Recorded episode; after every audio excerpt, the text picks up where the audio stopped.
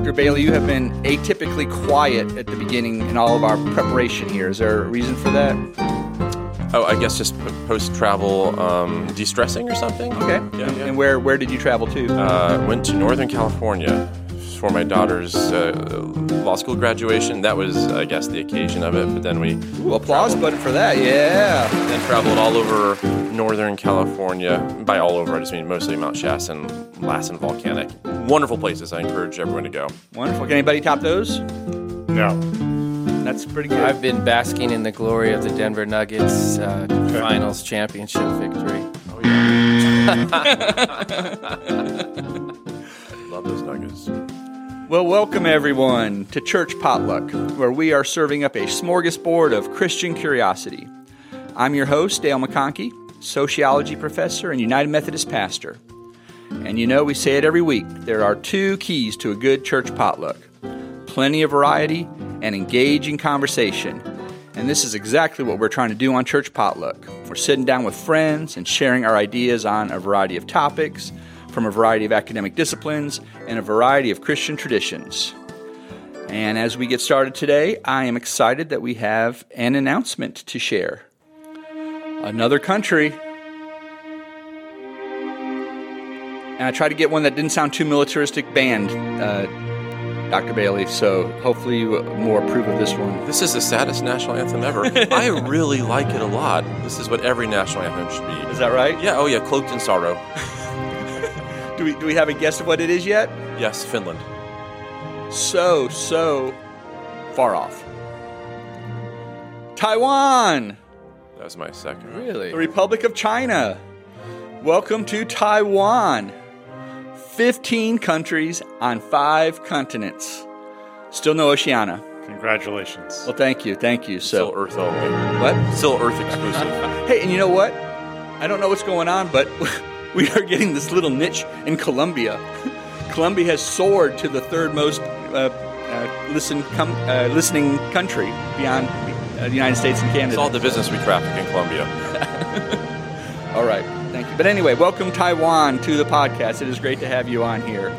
So, all right. Well, it did have a Sibelius kind of It- that's okay. sound to it. Is that why? Is that, is- why the that is- fin- it had that Finnish feel to it? Yeah. It really did. Thank you. This is very distinctive. It is actually very appropriate that we welcome Taiwan today to the show because of our topic today. Taiwan is very religiously pluralistic, but the largest religious body in Taiwan is Buddhism. Buddhism. One third of the population is Buddhist. And today on Church Potluck, we are talking about Buddhism. And Dr. Lidke, you're going to be our ex- expert that you're going to, we're going to introduce here in just a second. But first, you have to tell us whether this music is uh anywhere near representative of Bu- Buddhist music. Oh, well, it's representative for its own culture, but Buddhism is a very diverse tradition. So if you ask the question, what is Buddhist music, you're going to get a huge range, much of which will be chanting, right? Things like Om Mani Padme Hum, Om Mani Padme Hum. So the absence of the chant atypical. Okay, but this is not Buddhist music. Oh, no, it is Okay. Buddhist music. All right, well, that's good for that. So, well, Buddhism and Christianity, friend or foe? Jesus and Buddha, fundamentally different teachings or complementary worldviews? Two greatest commandments or eightfold path? Salvation or enlightenment? These are just some of the questions we're going to talk about today, and I am looking forward to today's topic to discuss this. It's a type of church potluck that we really haven't had quite yet, but it's a type that I have envisioned from the very start. I want us to, as a church potluck, to engage and converse with friends who might have significantly different religious worldviews, to compare and contrast our differing perspectives with the goal of enhanced understanding and empathy and compassion toward others, as well as greater insight into our own Christian faith. So, enough said, let's introduce our guests and see who's sitting around the table today. First, our guest of honor, I'm going to keep the music playing for our guest of honor because it's Buddhist music. So, first, Dr. Jeffrey Lidke. Jeffrey, it's good to have you on the show. First time guest, and just take a moment to introduce yourself. Well, it's a great honor to be here. You're three of my favorite people. I love this po- podcast. Enjoy listening to it very much. More applause, yeah. So I'm a Colorado native, born in Boulder, Colorado in 1968 to a couple of wonderful hippies who happened to be my parents and raised in an environment where they were exploring a diversity of world's religious faiths, and kind of landed on Buddhism. So I grew up in a home that had Buddhist paintings and pictures of the Dalai Lama. I was encouraged from an early age to meditate, started meeting various Buddhist teachers about age 10, and that evolved into an interest in studying religion with a focus on Buddhist and Hindu traditions, and along the way have engaged in spiritual practice from these traditions and so identify as a Buddhist and have found my home here at Berry College where I teach world religions and um, have really enjoyed Which is a hotbed of Buddhism in yes, Northwest Georgia. Most definitely. and I'm also a father of two beautiful daughters and enjoy playing in jazz fusion ensembles when I get the opportunity. Very nice. Very nice. Well, thank you. We're so glad to have you on the show. And you do teach meditation classes, do you not? I do. There's a Wednesday night group called a Sangha, which is a Buddhist term for community that meets at 7 o'clock Wednesdays in Berry College Interfaith Center. And I also teach Tai Chi Chuan, which is mm. an Asian martial art with Buddhist influence. Wow. Well, we obviously got the right expert for today's podcast yeah. then. Our other guests are very familiar to the show, but we'll go ahead and introduce them as well. Dr. Michael Papazian. Hi good to be back. Well, good. Remind us why we invite you oh, here. Oh, I don't know, but I guess because my office is next door. well, now it is. That's right. it's, easy to get to me. Anyway, so I'm professor of philosophy, and I'll also add that I am chair of the Interfaith Council. There you go. Here, Jeff, of course, is a member of that too. So I do have deep interests in interfaith understanding and dialogue. And this is number ten for you, right, on the episode? I believe it's number ten. All right. One more applause for that. All right. Great to have you on the show. And our other guest, no stranger as well, Dr. Michael Bailey. Thanks for having me. I'm looking forward to the conversation. I don't know, there's no reason why the listeners would know that all of us have offices uh, about 20 feet away from one another. So I guess we did a courtesy by not holding this podcast in the hall. So well, thank you very much. Thank you, all of you, for being here. And we are going to start the, this conversation off on a lighthearted way with a game show.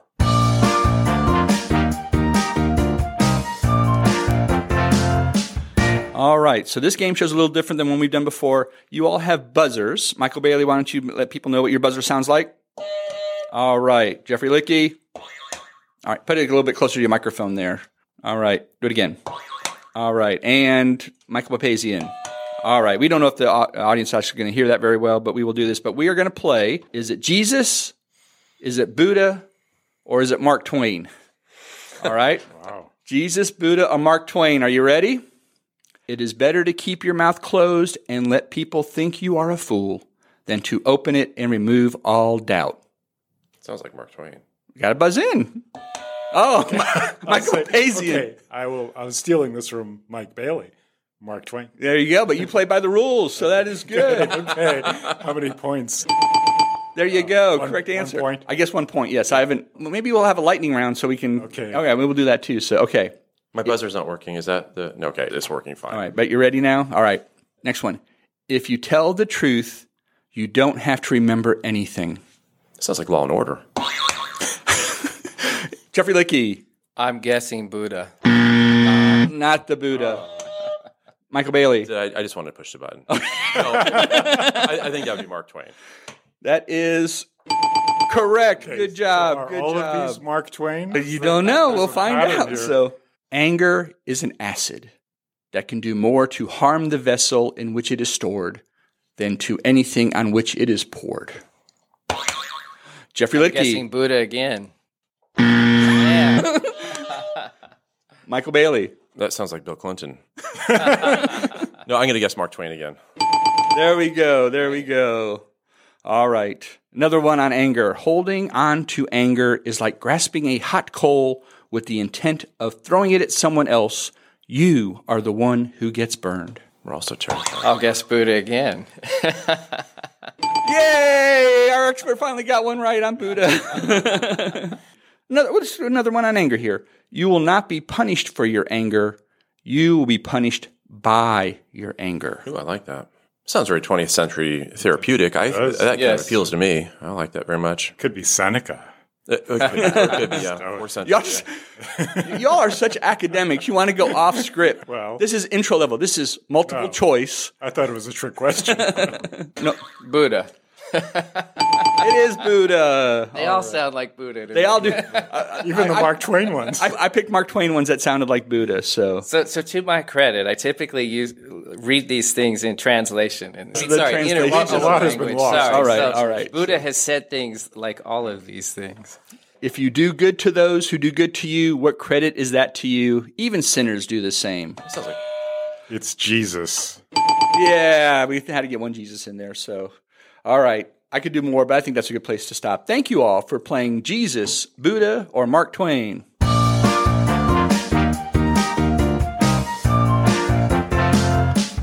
So I got 50%. How do you grade that? Well, on a curve, our, our other two guests didn't get any of the Buddha ones, so I think that's right, actually. So, That is true. all right. So let's take it a little more serious step. Jeffrey, you've already you already answered one question I had. I wanted to know where your loyalties came first, whether it was Buddha or the Denver Nuggets. And so it sounds like Buddha came very early on in your upbringing. So I seek to be a non-dualist. So I'm trying to put them both on the same plane and, and still have some dignity. But I'm definitely very excited about the Nuggets. I first attended a Nuggets game in 1977. David Skywalker Thompson was mm-hmm. on the team, a, a great hero. It's a great nickname too. Michael Jordan and been rooting for the Nuggets all my life. The franchise is a year older than I am. It's mm. 56. Never won the finals. Been 47 years since they went to the finals. So th- there were a bunch of us who were a bunch of Colorado natives who were really enjoying it. Were they ABA originally? They were. Yes. Yeah. It looks like you might be able to root for them for a little while longer too. Mm-hmm. Please, Buddha. All right, Jeffrey, well, well, tell us a little bit more about your journey. You gave us a good starting point, but tell us your journey through Buddhism and kind of where you're at today. Yes. So a good starting point is at age 10, my mother took me to what is called the Black Hat Ceremony. And this is traditionally an esoteric initiation, but it was being offered to Western audiences in the United States and Europe. This was in San Francisco. It was being offered by a teacher named the 16th Karmapa. So in, there are a number of different Buddhist traditions, and this particular tradition that I'm connected to is Tibetan Buddhism. And the Dalai Lama is the main teacher of that tradition, but there are others who are also recognized as living Buddhas. And the 16th Karmapa is such a person. And I was only 10. I wasn't particularly engaged in all the bells and things that were going on. But I remember at one point, my mom said to me, she tapped me on the shoulder because I was turned around. I was kind of looking off into the audience. She said, okay, this is the point where he's going to take his hat off and the light's going to come out.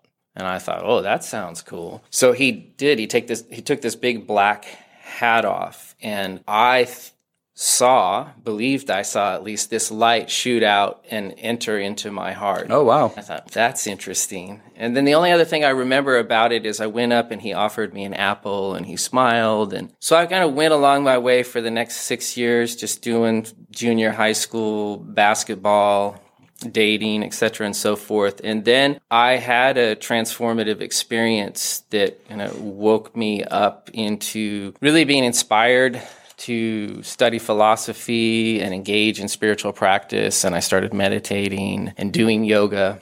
Now, was there a, a large enough Buddhist community where you lived that you could connect up with the community there? There was a yoga community, and yoga and Buddhism share a, a strong connection. And so in college, the first day of college, I saw that among the options for majors was religious studies. And it was kind of like this bell went off. And I thought to myself, so what I'm going to do is I'm going to study religion, get a PhD, and become a professor. And very little in my life has followed the course that I thought it would, but this is the one thing that it's been a wonderful ride. So my junior year in college, did the Nepal program, went over to Nepal, met some major teachers there from the same tradition as the Karmapa, and really started to get serious about my practices. And here I am now. There you know, are. PhD later, and many years of studying and engaging. And Buddhist tradition such that I can get two out of four in a trivia.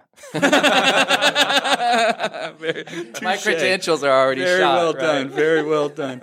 One of the things I really enjoy about church potluck is having these conversations and just learning things about friends I've had forever that I still Hmm. didn't know. And so thank you for sharing all of that. And I was going to say, I was going to just conclude by sharing your 50% wisdom with us. Too. Yes, we're, we're looking forward to that. Fortunately, it's free. So I know that you teach sort of comparative religion, and that's your scholarship. Has your focus been exclusively on Buddhism in terms of your scholarship and your scholarly interests, or has it uh, also uh, delved into other religions? Yes, thank you. So I am trained as a comparative historian of religion. That's the shtick at the University of California, Santa Barbara, where the idea is to approach religion broadly such that you can teach courses like world religions, but also have depth. So my depth is in the area of South Asian religions. And really, if you check out my scholarship, it's actually more about Hindu traditions than it is Buddhist, but Hinduism and Buddhism, particularly with regards to yoga, practice, and philosophy, is a real significant overlap. And then in terms of my spiritual identity, I went through a phase where I identified as a Hindu yogi, but then the philosophy, the teachings of Buddhism, I started to resonate more with them. And so I've come to identify as a, a Is- Buddhist. Is that overlap or fusion really uh, owing to uh, like coming from a common culture or origin, or is it because of it's not because of similar theology? Is it because of the cultural practices? It is primarily because of the cultural practices. So the Buddha, he spends his early life just as a prince, training, preparing to become a king and a political leader. But then he gets this inspiration and realization that, wait a minute, there is this reality of old age, death, sickness and being a king isn't going to save me from that. Mm-hmm. And so he goes on his spiritual journey, which means he leaves the palace, he goes out into the surrounding forest, and he meets these five yoga teachers, and they impart to him the wisdom of yoga, which he practices for six years. And they would be coming out of what we would now call the Hindu tradition. So I think of his relationship. So. Hinduism is prior to Yes, much prior. And yoga goes back as much as 5,000 years. So his grounding in yoga practice is what leads him to the realization that results in him being announced as the Buddha, which means someone who is awakened. And sometimes people would say enlightened, right? Is there a difference between those two concepts? Is it better to say awakened than enlightened? So those are Western terms we use for nirvana. And nirvana literally translates as blown out, which means, so what is blown out? What is blown out is the karma that leads to suffering and rebirth in the cycle of suffering. So we translate that in various ways as enlightened or awakened. Give us that elevator speech. I know it's impossible to do, but if someone said, What is Buddhism? We've got 10 floors. Tell us what it is. The 10 floor Buddhism. Oh, let's say eight floors. we got eight floors, for each, one for each path. Yes, so Buddhism is the tradition that arises out of the teachings connected to the experience that Siddhartha Gautama had 2,500 years ago. An experience that was grounded in a sequence of three realizations that it said he had on the 49th night under the tree of enlightenment, the Bodhi tree. A series of realizations he had after conquering the temptations of the Buddhist equivalent of Satan. Which we're going to get into comparisons and contrasts later with Christianity, but there's a clear comparison there. Really Jesus. Jesus being out in the wilderness for 40 days, being Yes. tempted, and Buddha, very much the same thing, Yes. for 49. So on the final night, which was said to be a full moon, which is kind of perfect for stories about awakening, a final night that ends with his full awakening and realization as the sun rises. I love these natural elements to it. So first, he realizes that there is this law of cause and effect that we are reaping what we sow. And he sees all of his past lives so he's coming from a culture that assumes reincarnation is real. And he's seeing that across all these past lives, the actions he's engaged in has generated a destiny for him. And because he's been virtuous, whether as a mother lioness who gives her own flesh so her babies can live, or as a prince who does the right thing, each of these steps has progressed him forward in an evolution towards awakening. And the word Buddha means awaken. And that all of that has led to this moment under this tree of awakening. In the next stage of his realization, deeper in the night, he sees that this law of cause and effect or karma is true for all beings throughout all creation. So it's like his consciousness is expanding from just his focus on himself to all beings. And in the third watch, he realizes my student's favorite term, so say it with me if you're out there, pratitya samutpada, which literally means all stepping together. That sounds more Italian.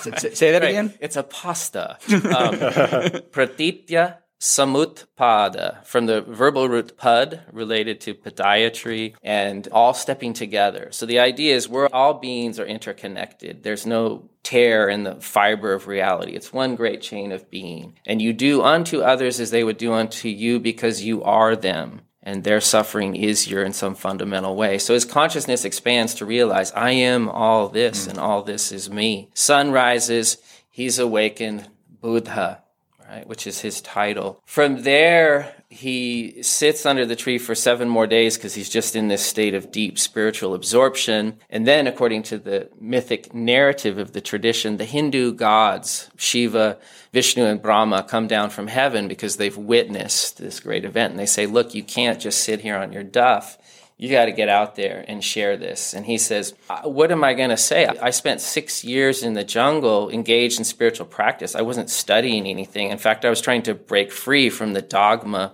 of the tradition I was raised in to see the truth.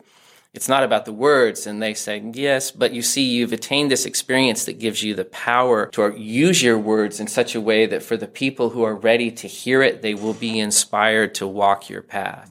So he goes to the deer park outside of this sacred city of Benares. People are gravitating towards this light and this love that's radiating from him, and he teaches the Four Noble Truths. The first truth is there is the reality of dukkha, or suffering, for all living beings. It can be physical, it can be emotional, cognitive, and most importantly, spiritual. The second truth is that there is a cause to this suffering, and that cause is craving, craving for that for which you should not crave. The third teaching, the third truth, the good news is that this craving can be brought to an end. And then the fourth truth is a eightfold noble path, which is effectively Oh, that is so academic. Here's the fourth point. Oh, it's eight subpoints. yes, exactly. Very new. PowerPoint. Uh, this right, is perfect. exactly. So it's so the fourth noble truth is the eightfold noble path, from which you get the word Arya. By the way, this is a little bit of a tangent, but Hitler takes this term Aryan, which Buddha is one of the first to use, and what he means by it is something noble. And he's referring to that this is a path that cultivates virtue, and because of the cultivation of virtue, then you can move into yoga states where you can attain your freedom by seeing the truth of things. So that's the foundational teachings. There's a whole lot of other teachings that connect to that or come after that. And uh, there's also a very strong emphasis in his teachings on ethics, the ethics of love and compassion. Coming out of the logic that we're all interconnected in some way, fundamentally we are each other, we should all be equally interested in the removal of each other's suffering. And one of the big debates that happens in Buddhism and leads to its schism is the debate between folks who are, at least are identified as trying to only remove their suffering versus the folks whose focus is actually no, there is no nirvana until we're all entering into it together. So early in his 50 year ministry, Buddha founds a monastic tradition as a institution that enables people to come be with him men only originally and then eventually women so that they can practice the four noble truths and particularly the eightfold path and attain the same enlightenment that the buddha did. And then over time as buddhism evolves you get the idea that well you can do these practices and you can move towards nirvana even if you're not in a monastic tradition. So buddhism for householders kind of evolves and then eventually you get what's called vajrayana or tantric buddhism which includes some of the ideas that are attractive, at least to some folks in the West, that where they hear about, oh, there's something about sex and Buddhism and yoga and all of that. So I guess wrapping it up, I don't know what floor we're on. Do you mind I- I think we're on the 21st floor. Twenty first. Good. so from, this sounds to me uh, as if it's very this earth oriented. Am I mistaken? It seems like the fundamental predicament that people are facing is one of suffering. It's not about sort of a spooky afterlife or the divine. Is the focus exclusively this life? Is there some sort of sense of afterlife? Yeah, that's such a great question. And one of the things I always tell my students in my class is we have to recognize that within each religious tradition, there's tremendous diversity.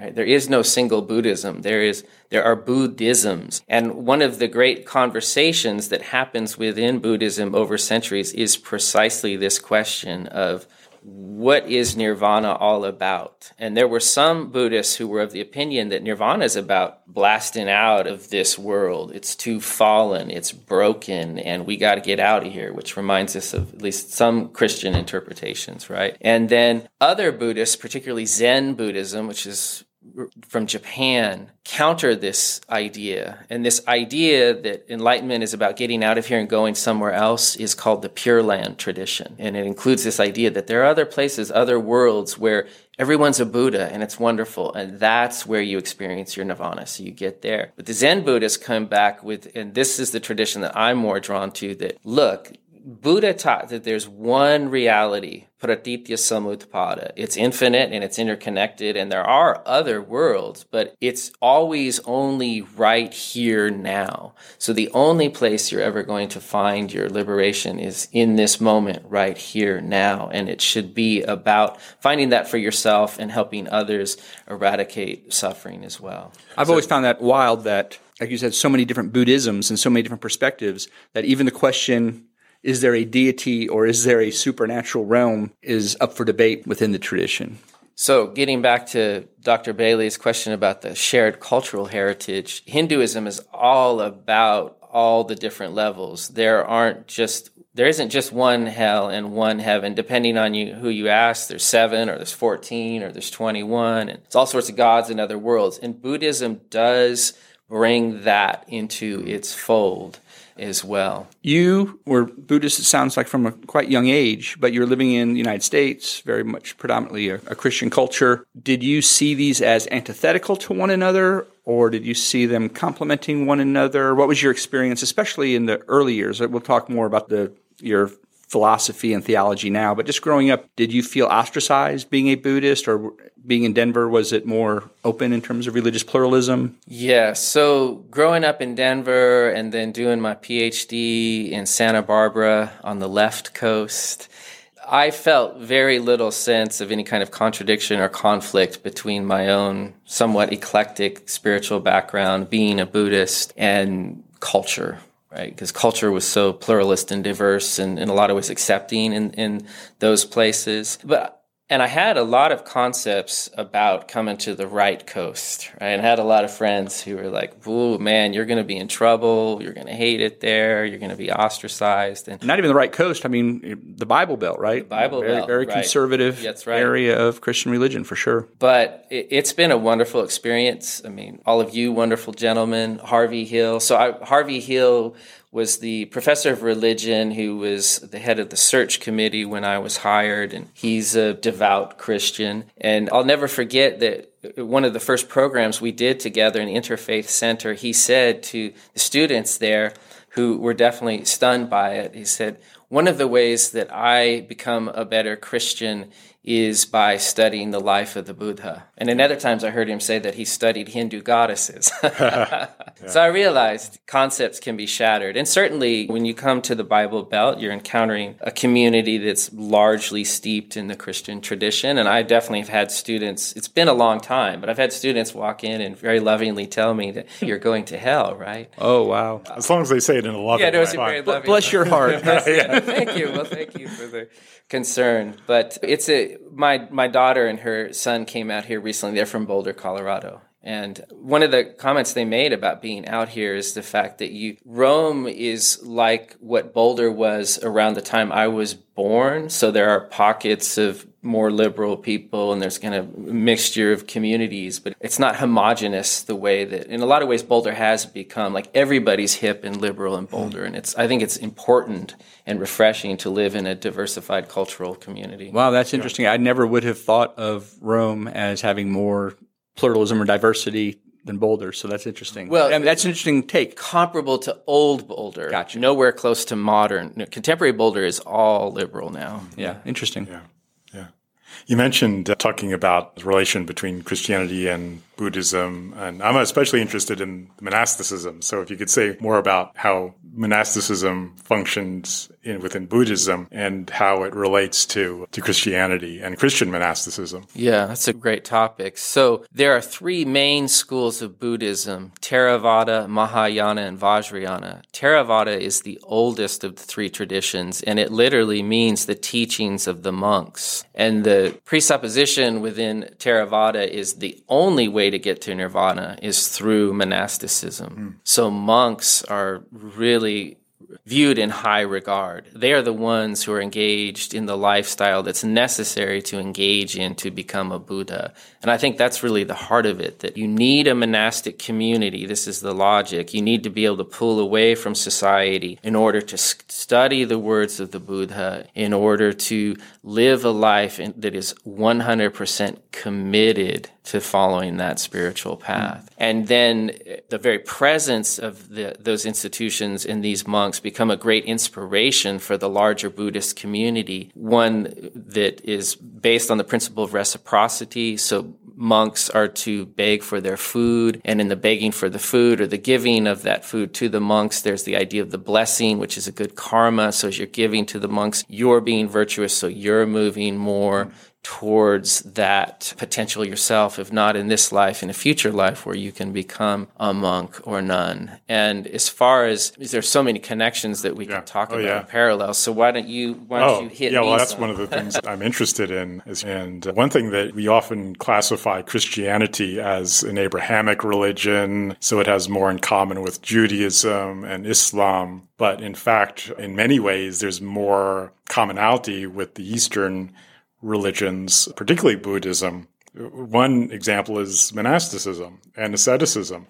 Judaism does not have monasticism. It does not have ascetic practices. It rejects asceticism. And by asceticism for the I, audience. I- yeah, yeah. I mean, living that life where you're depriving yourself of goods, you're taking a vow of celibacy. I mean, they'd have fasting in Judaism, so that is an ascetic practice. But you don't have a class of people who are specifically devoted to that monastic ascetic lifestyle and disavowing many of the pleasures of the world. Likewise, in Islam, we only see it in some sort of marginal Sufi, which is a Islamic mysticism, where we have something like monasticism, but that's a very marginal movement within Islam. So Christianity, though, has a very long and vibrant, still to this day, tradition of monasticism.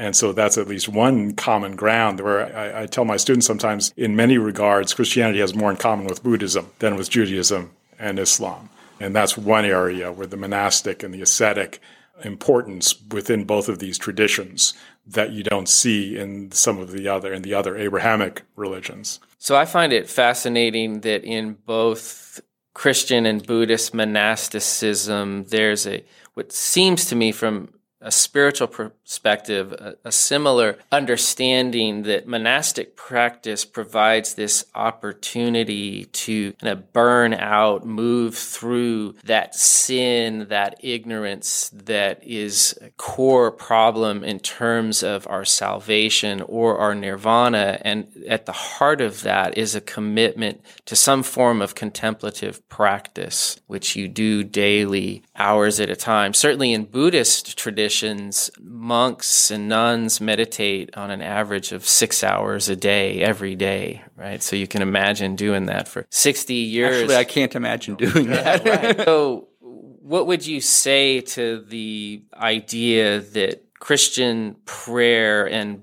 Buddhist meditation are very similar practices? I, I would say there, there's a lot of interesting parallels and relations, and may even be that there was some sort of connection there that people were aware of these, especially in the East. So, for example, in, in Eastern, particularly in Greek Orthodox Christianity, there, there's this, the Jesus prayer, where it's almost like you're focusing on a certain word, just repeating that word over and over, Jesus. It starts as Lord Jesus Christ, Son of God, have mercy upon me, a sinner, but then it, it just actually just becomes kind of breathing, right? Where you're just focused on how you breathe. And I think that connects to Buddhist and yogic practices too where and that that's the prayer. It's like it's almost a prayer of silence and you're just sighing and you're breathing and you're focusing on you're supposed to focus on your abdomen.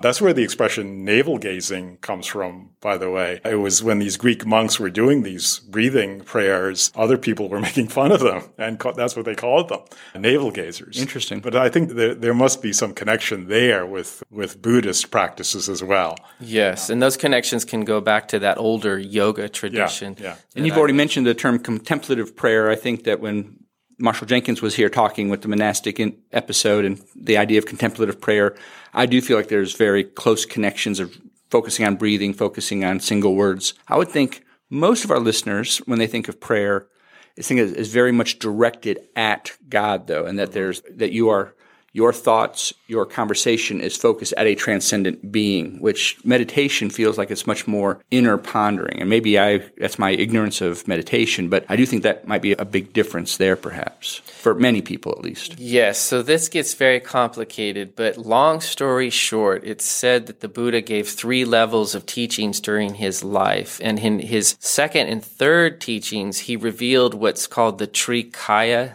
doctrine, which is the three body doctrine, and it kind of resonates with Christian Trinity doctrine. And so it says there is the truth body, the Dharmakaya, and the truth body is this infinite, eternal, interconnected cosmos, which isn't inert. It's actually a living being whose nature is wisdom and compassion from which all arises. It becomes known as the Adi Buddha, the cosmic Buddha out of this cosmic Buddha is the infinite number of what's called Sambhoga kayas, which literally means enjoyment bodies, but sometimes also gets translated as light bodies. And I think of these emanations as like celestial angels that emanate out in throughout the cosmos. Hmm. And here's where you get this really rich pantheon in Mahayana and Vajrayana Buddhism of bodhisattvas, female and male, and you can pray to them and they can bless you and all these things. And then, so like a heavenly host of angels that we would say in Christian tradition, and a little bit Holy Spirit ish, okay. because like Sambhoga Kaya can be an energy that the Buddha master, the living Buddha master, can wield. And then the third body is the Nirmanakaya, which literally means the incarnation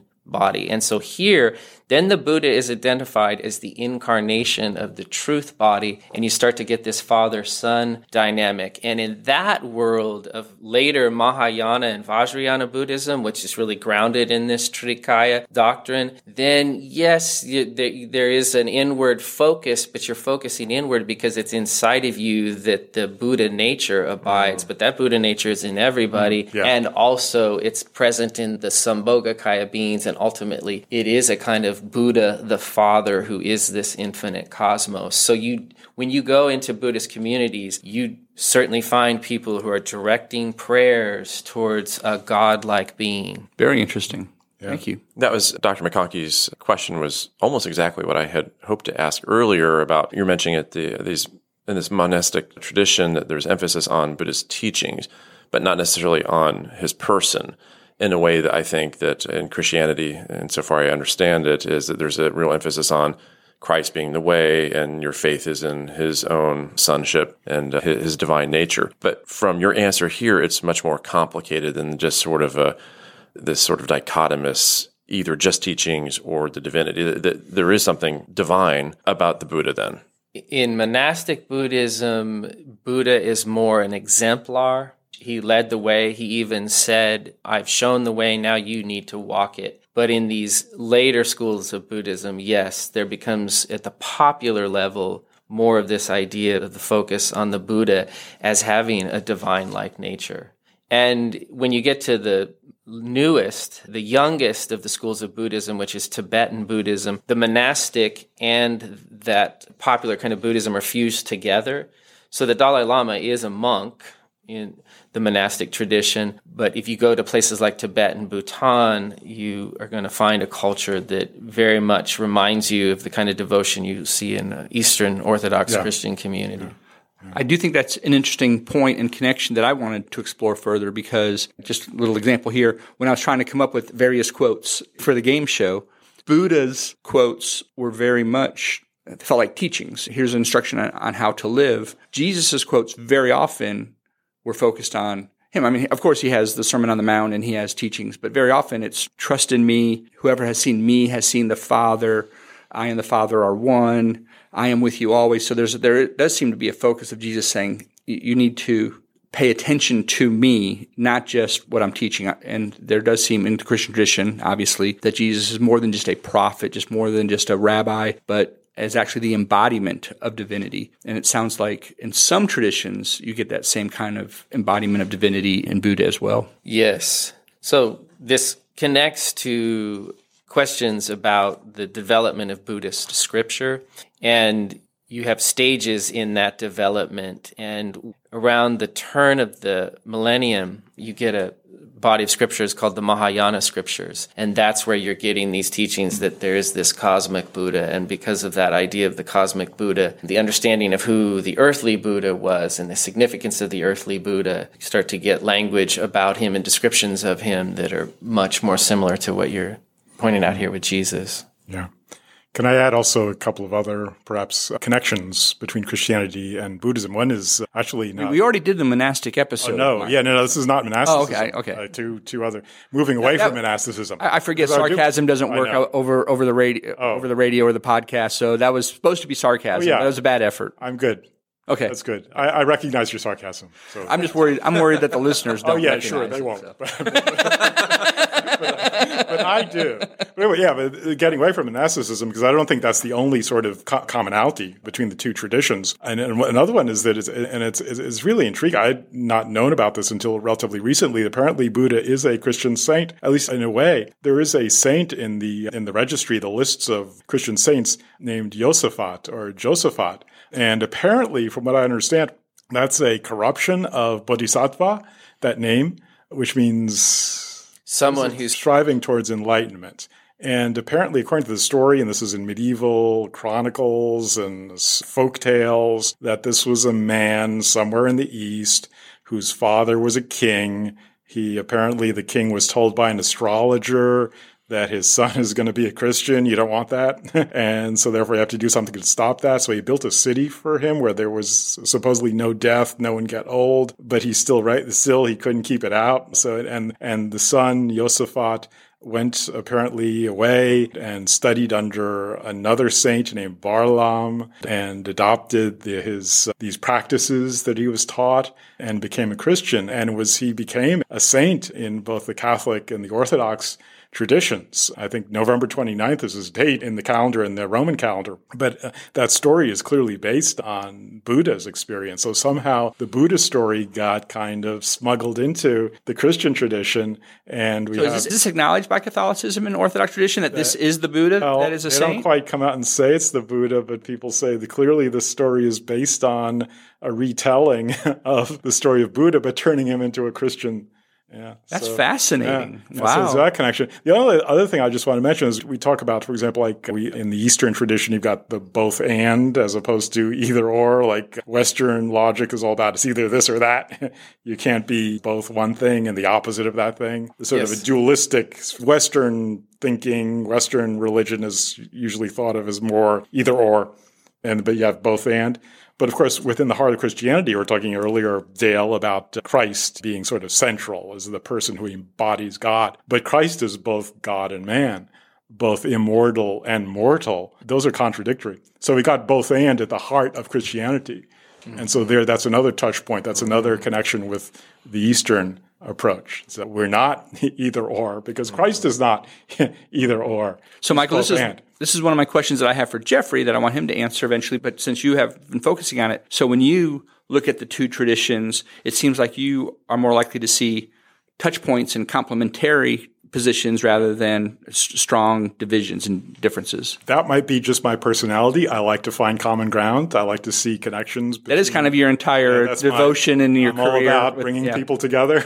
and so, may, I mean, I mean, other people may approach things differently and focus more on the differences. And I'm not saying that there aren't differences. The, these are different traditions, but I think there's a lot often we miss the connections. And that's, of course, what these connections are what bring about peace and good things, understanding among people. So I like to focus on those and accentuate those. And Jeffrey, as you grew up, not, not grew up, but now that you have lived in a much more Christian focused area of the United States and a conservative Christian area, are you seeing more and more distinctions as you get older? Are you seeing more connections with Christianity now that you're in a more Christian centered area? Yeah, so I'm a big fan of both, and I like similarities and differences pretty much equally, right? So as a comparative historian, our approach is comparative and historian of religions. Our approach is we try to model ourselves after the biological sciences, right? So when you're comparing, say, mammals, whales, and humans, and wolves, whatever it is, you're seeking to know the truth about these animals, right? So commonalities are good and interesting if they're true. Differences are equally interesting if they're true because you just want to understand,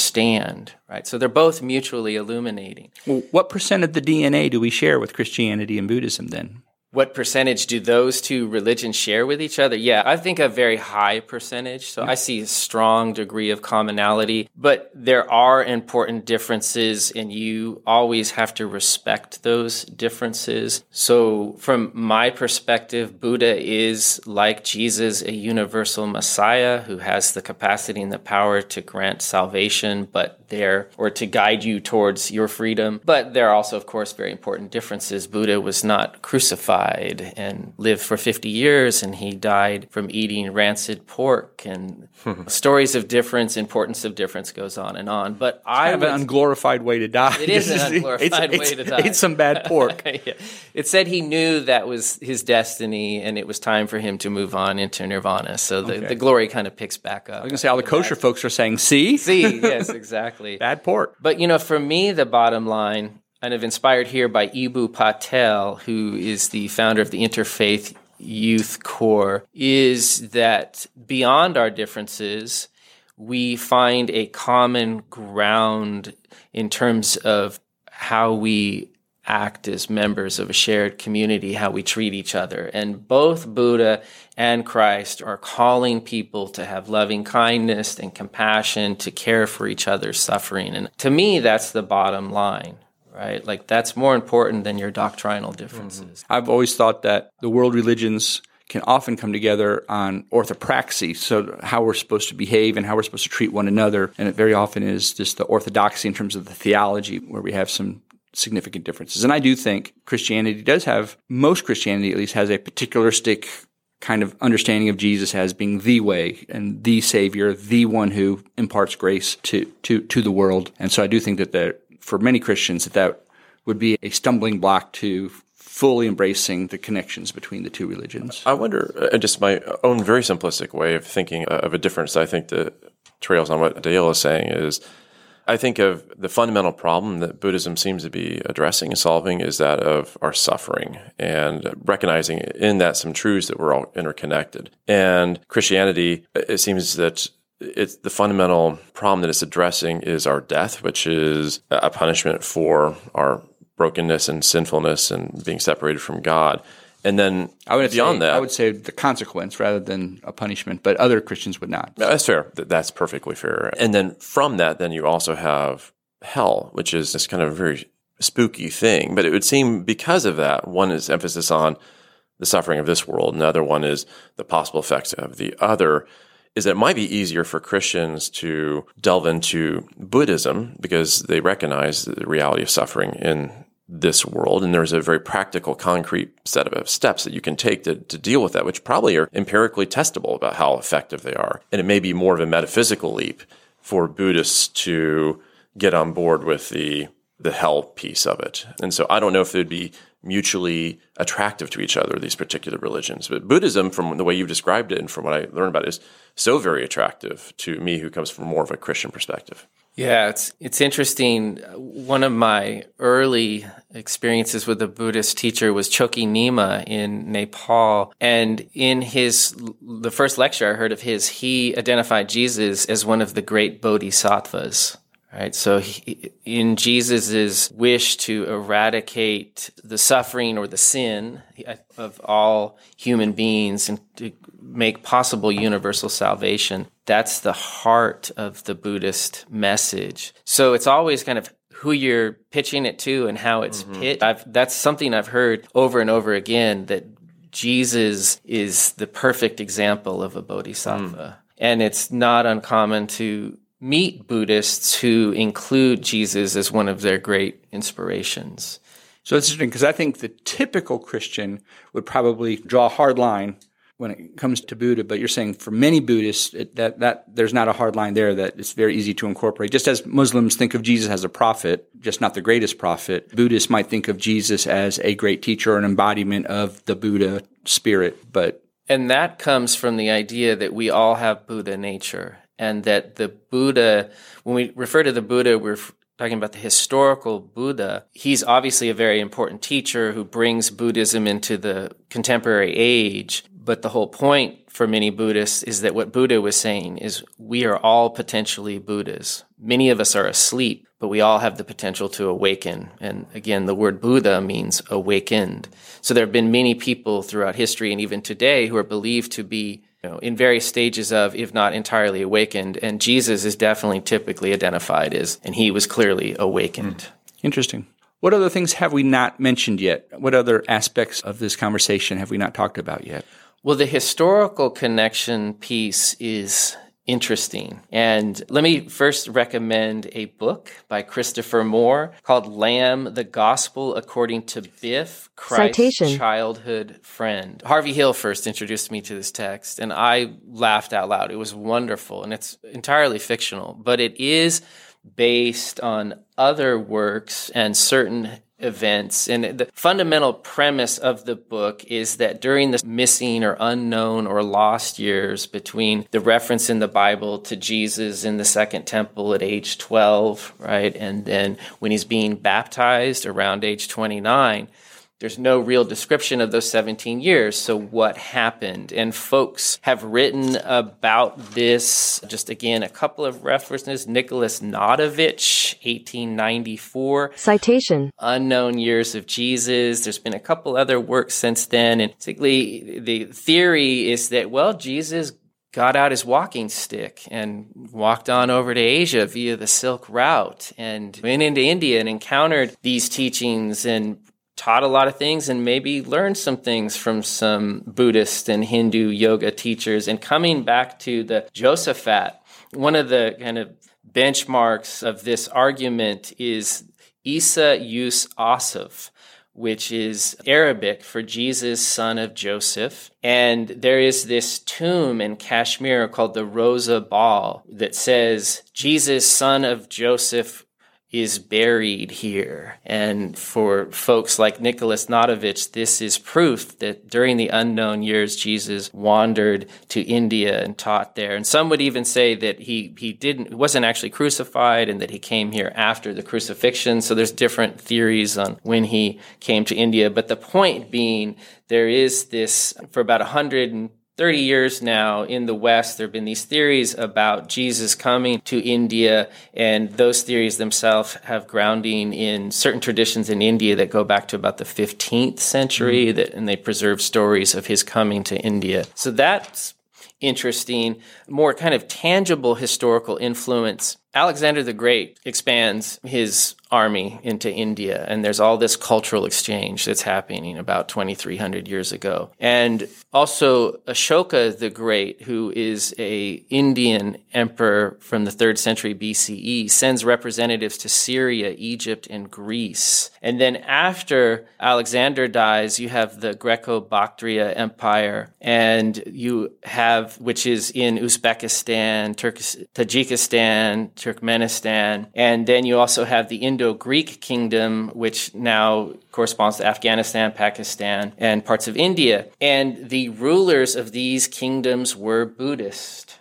So, but all these connections would suggest that there's a geographical connection between India and the Middle East of those two stories. Is that what Yes, you're the okay. Greco-Roman world and the Indian Buddhist world, they are they are interpenetrating each other and these traditions and practices are being shared. So it's not just kind of abstract oh comparison, but real his, tangible historical moments where these traditions are influencing each other. So for example, very famous Buddhist scripture called the Milinda Panha from 100 BC is a dialogue between the Greek king Menander I and a Buddhist sage Nagasena. And so when we, to get back to Dr. Papazian's point about these interesting points of common ground, they have a, there's a historical basis in which Christians and Buddhists are in dialogue, sharing practices and teachings, and there is a kind of mutual influence that goes back 2,300 years. Yeah, it's true. Yeah. Awesome. Anything else we need to throw at Jeffrey? I guess I, I just have one more question, and that is how can it be that Nikola Jokic can look so normal and be so awesome? Love this question. So I listened to this podcast called the, DNVR podcast, and one member of the podcast, D Line Co. He calls Jokic world's best human, and so there's this whole debate: who's the world's best, greatest basketball player? And right, Jokic having won two MVPs and now having won the Finals MVP, And should have won it this year, many people are saying. Yes. So he's many people are calling him the world's greatest basketball player, but he's really a genuinely humble human being and it's so refreshing. You interview him after, well, okay, so you just broke this record by Wilt Chamberlain and Bill Russell. No, no one's ever done this. Oh, what do you think about this? It doesn't mean anything to me. It's my team right? This is all about my team. And right after the Nuggets won that game, the finals, he just goes over, he picks up his daughter. It's just all about being with his daughter. And the announcers are talking about all these things he's accomplished. And you can just tell. He reminds me of that adage, like in the world, but not of it. It's not about the fame. He's just doing his thing. And it's beautiful basketball. It's, it's mm-hmm. team centered. It's all about finding the best shot. It's not about, and, and that's the thing about Perkins's critique of him that he's a pat stat patter. No, not no, at all. Sir. He's very much no, no. sir. So I think I He's world champion is what he is right now. He's a world champion. I think I messed this uh, whole podcast up. It shouldn't have been Jesus or Buddha. It should have been Buddha or Jokic. Which I'm joking. Both and. Both and. I love it. yeah, which Je- Jesus, Buddha, and Jokic. Yeah, That's yeah, yeah. Well, and you just talked about his, I don't know if you call it ego reduction, Jokic, but that's sort of what you're talking about is the guy is looking in a very empirical way. What really works and is not celebrating me is doing what's best for the project. Seeing the inter, he's seeing pratitya samutpada, baby. Interconnectedness. well, that that was meant to kind of just be a, a humorous out, but it turned into a rather serious point that you were making there. So. Well, Jeffrey, thank you so much for coming on and, and, sharing and helping us to understand Buddhism a little bit better, and hopefully uh, it will help us. Like, like uh, your your good friend and our friend Harvey Hill uh, said, maybe it'll help us be better Christians from understanding the, the Buddhist tradition a little bit better. It was absolutely my pleasure. So thank you for inviting. Thank you, Michael. Michael, thank, you. both of you That was as well. So, and I am very glad that our listeners out there were with us today as well. I hope that we have provided you with some food for thought and we've given you something to chew on.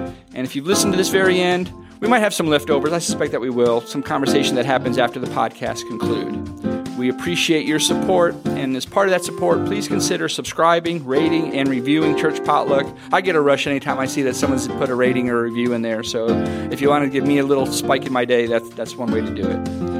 Until we gather around the table next time, this has been Church Potluck. Thank you so much for listening.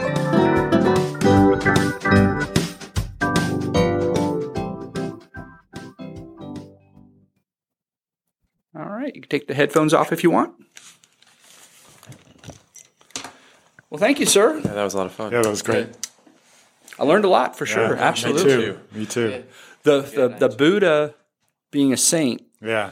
That kind of is yeah, blowing my is mind. That is I- mind blowing, and I'll- I'm going to be yeah, looking into you- that. I can understand why a lot of people don't talk about it, or it's not as well known. In some ways, you know, and you know, I was getting at there. I do think there's something about the Christian tradition where where Jesus is distinctive, right? And so I- I'm not just a sy- sy- synchronist and you put you know put it all together, but the fact that that, that Buddha is recognized in the Christian tradition, just as Jesus, you said, has been recognized in the Buddhist tradition. I think that is astounding, and that ought to be shouted from the this Oh, yeah, mountain definitely. Yeah. is really interesting. Yeah, yeah. because that the narrative you're talking about. I mean, it's it's in, in this one in that shrine in Kashmir. They're saying this is Jesus. Yeah, Right. sure. Yeah. Even that description you were talking about with uh, monasticism and how there is uh, in sort of the Greek Orth- Orthodox prayer of just that repetition of it becomes like breathing. It made me wonder, given again my own very limited uh, understanding of Buddhism, is that it's it is kind of empirical. It's not so much about just theory; it's about what really does work. And I'm wondering if there isn't something tying those together. This is just something that actually works yeah, in sure. centering us and Yeah. clearing, our, blowing out our mind of of uh, the nonsense and just focusing us and reducing our ego and all the rest of it. I mean, I mean, I, uh, Jeff is right that there is that influence going on historically, uh, but also they were trying these things out. Yeah, you know, right. when, we, we, when we did the uh, didn't podcast on this. monasticism, oh, we should talk Right? about I mean, that. the rosary. Yeah, yeah, the rosary and the beads, but you know they were doing this in the Egyptian desert, the Christians, and trying out what worked. They were very empirical, Right. And I think the same. So, so it could sometimes be just a matter of them coming to the same, you know, conclusions about what practices And work. related to just who we are as human beings, and Yeah. our- even our biology. I love, by the way, the biological science comparison, which I've never really thought Mm-hmm. of before. Just you can't understand any of these creatures or beings without both a similarity and Mm-hmm. a different. You want to understand what they what they are, which isn't just the same as. Yeah, and, and I was on the science point also, you know, the Dalai Lama is a big proponent of the intersection of Buddhism and science mm-hmm. and makes the argument that Buddhism approached his, or sorry, Buddha approached his enlightenment from a, the using something equivalent to the scientific method in so much mm-hmm. as he was testing an hypothesis that had to be observed and then seeking a way to reduplicate those observations and like kind of the science of the mind idea. Um, One thing I like about both of those is that both that monasticism captures is I always want like the easy. If I'm just like the laziest person in the world, and I would love to have that pill to get me to where I want, but there is a sense is you just got to do the stuff, you know, and you have to go through those practices and there's yeah, disciplines the discipline. and yeah. that is gosh when you have two major religions telling you that uh, i don't know it just seems to be uh, in contrast with a lot of our easy breezy or 21st century evangelical type of just faith you have faith and all is going to be well and then it doesn't it isn't the case and then people are crushed by that but it seems like with the disciplines you're working on firmer ground i don't know does that make sense at all Yeah. Oh, definitely. I was um, a popular book. I'm really dating myself, but uh, M. Scott Peck's book, "The Road Less Traveled," way back, it might have been the '70s, but certainly the the, the '80s. You know, he's he's writing with a Christian influence, but his very first line of his book is "Life is suffering," Mm, that's interesting you know, which is wow yeah right right and and and goes goes from there and said, "This is this is hard, right? It's not just a simple matter of have faith and it's all." I mean, there's so many out. threads we could explore. So, on the science tip, the neuroscientific study of what's going on in the brains of folks engaged in silent prayer and meditation, both similarities and differences, I think that's very fascinating. And then the influence, uh, the migration of Buddhism into America and the influence on popular culture, the transcendentalists and others, and like life is suffering showing up in the road less traveled and all of that. That's during this this podcast, I was I I wanted to find ways of just asking you. We should bracket this and bracket again because this is four podcasts in a way in terms of the topics that we had. You know, and I just I'm not. This not a criticism. I'm no, just saying there no. is so much there. I'm, I'm, I'm saying all of our podcasts are are intentionally broad, so you know they have this conversation. But but we, we could go do deeper dives, and I'm sure we will invite. Well, we'll take a vote to see whether whether whether, whether you yeah, outcast. Bye. yeah, right. So, no, but I'm sure that we'll invite you uh, invite you back. I meant to mention at the beginning of the podcast that uh, we're going to do probably yet this summer. Hopefully, we'll do a, a podcast with some of our Jewish friends and colleagues, uh, especially given another anti-Semitic demonstration, mm-hmm. and so they come on and talk about their experiences. That's one one of the reasons I've, I'm very curious. We didn't go into great detail, but just I can only imagine what it's like being someone of a minority faith here in the mm-hmm. in the in the, in the heart of the South. Mm-hmm. That there has to be well, just being told by a student. You you did it with kind of a good humor on the podcast, but by being told by a student that you're going to hell, right? Yeah. Yeah, that was a long time. I, I think that was like 2006, Yeah. maybe. Hasn't happened since then. I I very I'm I, I almost shared it on this podcast. I'm sure I'll share it on formal part of the podcast at one point, but just two years ago, I- I'm pretty sure it was either just before or it was during the the, the COVID. Uh, I said something in my intro class talking about religion in the United States, and I thought I said something very. I wanted to make sure, being a pastor, right? I said, you know, the United States is very pluralistic, and I'm pro pluralism, right? And. And he comes up and he woes me. He says, "Woe unto the person who, Oh, Uh, Lord, have, have mercy. yeah, woe unto the person who who supports pluralism." In other words, if I was open to, or letting other people pursue their faith, you know, because he says, "So you believe?" He, he actually said, "So you believe in pluralism?" And I said, "I believe in seek and you will find." Right, that people should be able to to pursue. response. Yeah, well, he didn't think he, then he woed me. Well, yeah, except for the opposite of pluralism is always going to be some sort of serious coercion, right? Yeah. So, uh, you, I, I want, I didn't. There was no way to talk about this on the podcast, but you honestly do, and maybe you're right there as well. But you have more of a, a pluralistic epistemology than anyone I know, who just really does seem not threatened by differences of opinion and.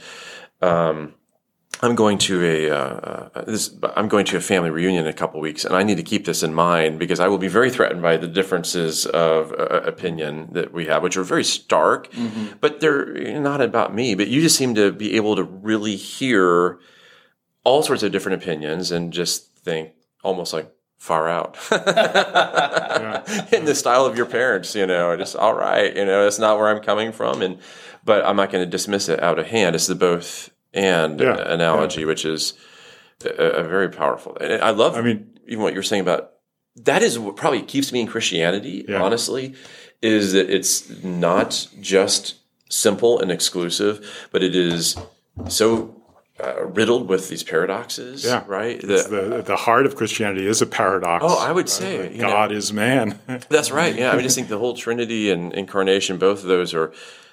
That is what allows me to stay in this particular game because when I'm listening to uh, you, thanks to you, I'm now listening to Rise and Fall of Mars Hills, and um, which is fantastic. It is but it is strange how listening to this, how this world seems both familiar, a lot of the terms, people, but also so alien. you know? hundred percent. Yeah, I agree with that. I, I can't express myself yeah. better than that. Really, it just seems like a strange world addressing things that. So, part just to respond to that pluralist epistemology Yeah, yeah. comment, in Buddhism, a very important teaching is the teaching of the two truths relative or, or conventional and absolute. And relative truth is defined as that truth that's constructed by language. And absolute truth is that truth that's the direct perception or realization of reality, transcendent to linguistic labels. Is and that so from discerned through practice mostly? Yes, through practice, right? So, from that perspective, all discourses are just kind of equivalent, although certainly there are discourses that lead us towards greater ignorance and discourses that lead us towards, Yeah. towards that realization. Do you all remember Alan Block, a mathematician Yeah, he was who knew more me, so that must B- B- uh, BL with a with a V, Vlock. Vlock. Mm, maybe. yeah, he There's a whole I, more. He, he fell on his sword, he- you know, uh, on, in so many ways. He was kind of like the he he called truth to power a lot, and so he didn't last here very long. Yeah. Is he? A, uh, is he? A, But David McKenzie said it's nice having a mathematician who knows more philosophy than I do. I mean, he was he really was a Renaissance guy and knew everything. Anyway, uh, he was super smart about everything, and this is a long route to get to what I'm my point I'm making. But one day we were talking about our frustration with traditional Christian faith and how it gets expressed and everything, and he said, "Well, you and I both ascribe to uh, a non-discursive Christianity. Mm-hmm. And I said, "Oh, do I?"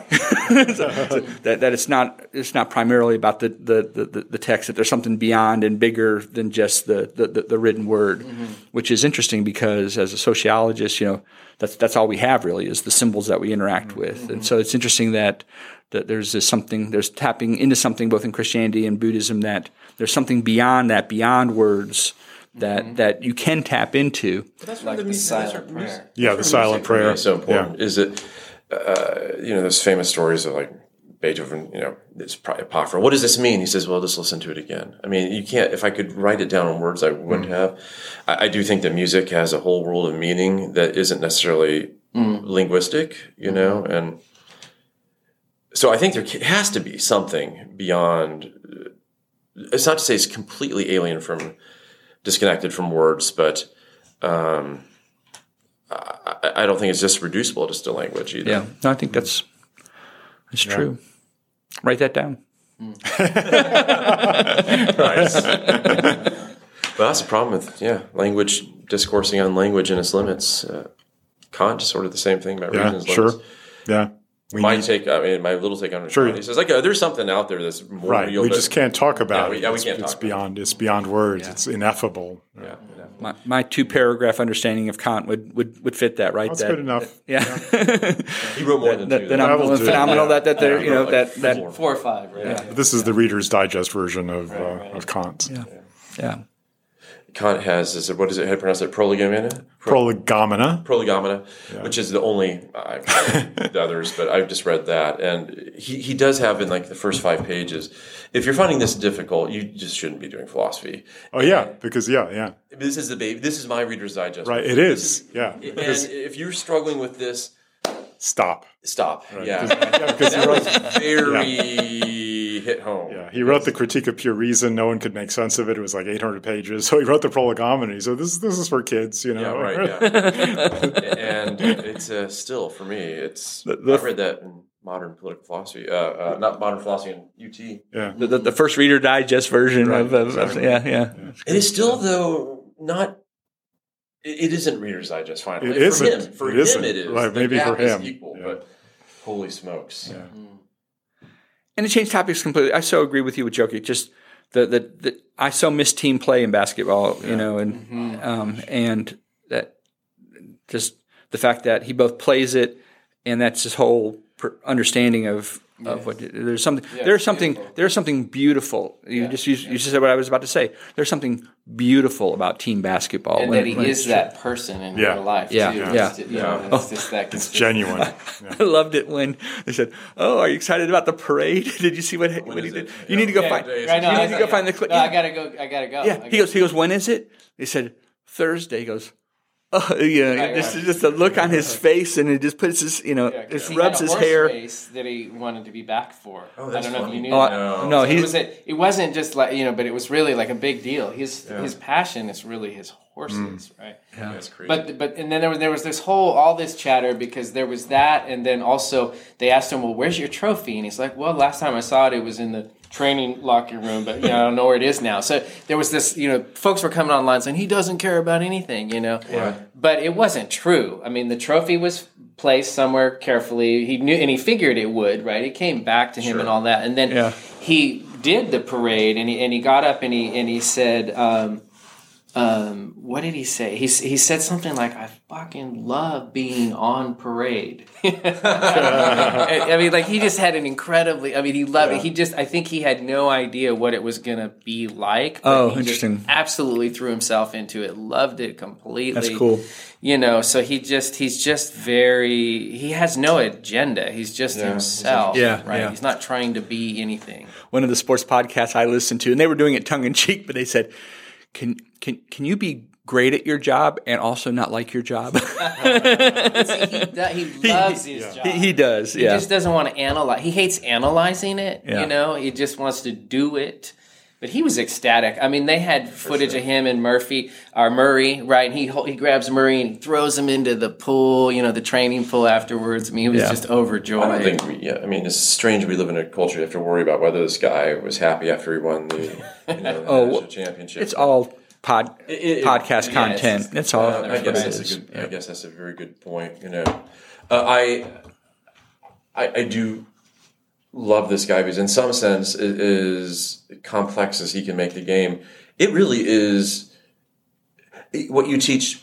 You know, I know this. What you teach seventh graders to play and eighth graders is you know if um, two people are on you, someone is open or should be open. Right. And it's as simple as that. It's just like he, if he's alone, he will score. Mm-hmm. And period. He will up close or and if someone else is on him, he's going to get the open guy. Yeah. And so you do have to have the other people know where to go to get open, right? Yeah. But at that level, they do. Yeah. And it's just he reduced the game to simply that. Right. It was just incredible. You could just Yeah, his brain, and you know, you can just tell like he's seen the whole field. He sees all the other four players, and he is. It's like this computer that's like best shot, best shot.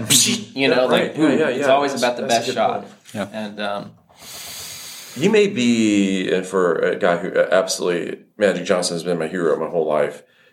He may be the best passer of all time. Uh, it was, I think, Magic. Uh, he was by far the best, you know, full court, uh, fast break passer of all time. Half court passer, he was fabulous, but maybe not in a distinguishing way. And I think that Jokic can do both.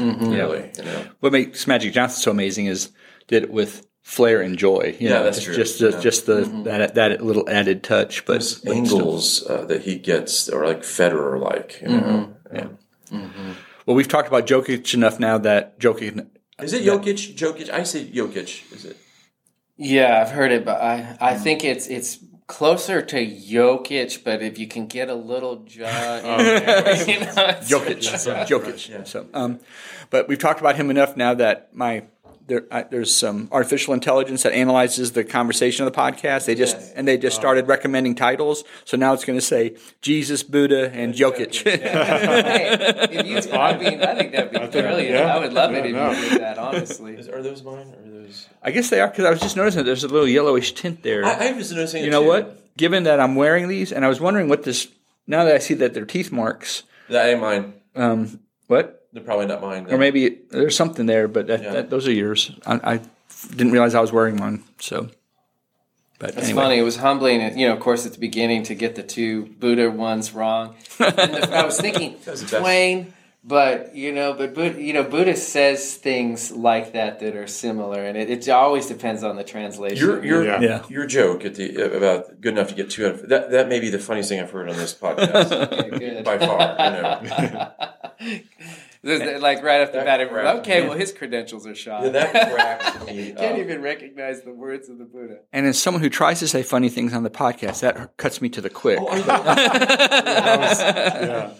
I'll go ahead and turn that off with that. So for you, how much? I mean, as you as you've gotten used to podcasts, how ev- edit heavy is this going to be for you? This will, this will be in the upper fifty percent, but it won't be difficult to, to edit Okay. it out. Seems like this would be one of the hardest ones, just because we had so many stops and Yeah, but but there were stops. There was a clear stopping point. Start. It's when it's when it's only happened once or twice.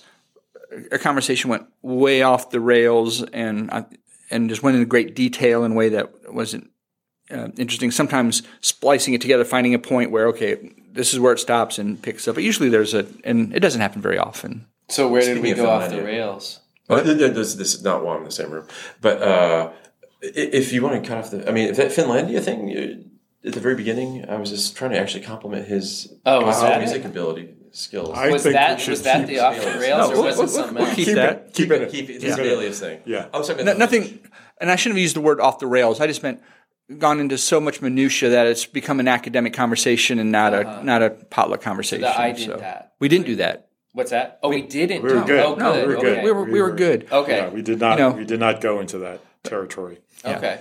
Good. If this was a video uh, podcast, every time you used a, a Buddhist term, I'd have the definition out there. That's a, you know, but you can't escape that, right? Mm-hmm. You can't escape using the, the, the terminology. So we weren't like- overly, or I wasn't overly nerdy. No, no, no. It was good. It was. It was, Yeah, it was, really, no, it was it a good was- podcast for sure. I learned so much. Cool. Yeah. I really did. enjoyed too. it. It I- was fun. I learned a lot.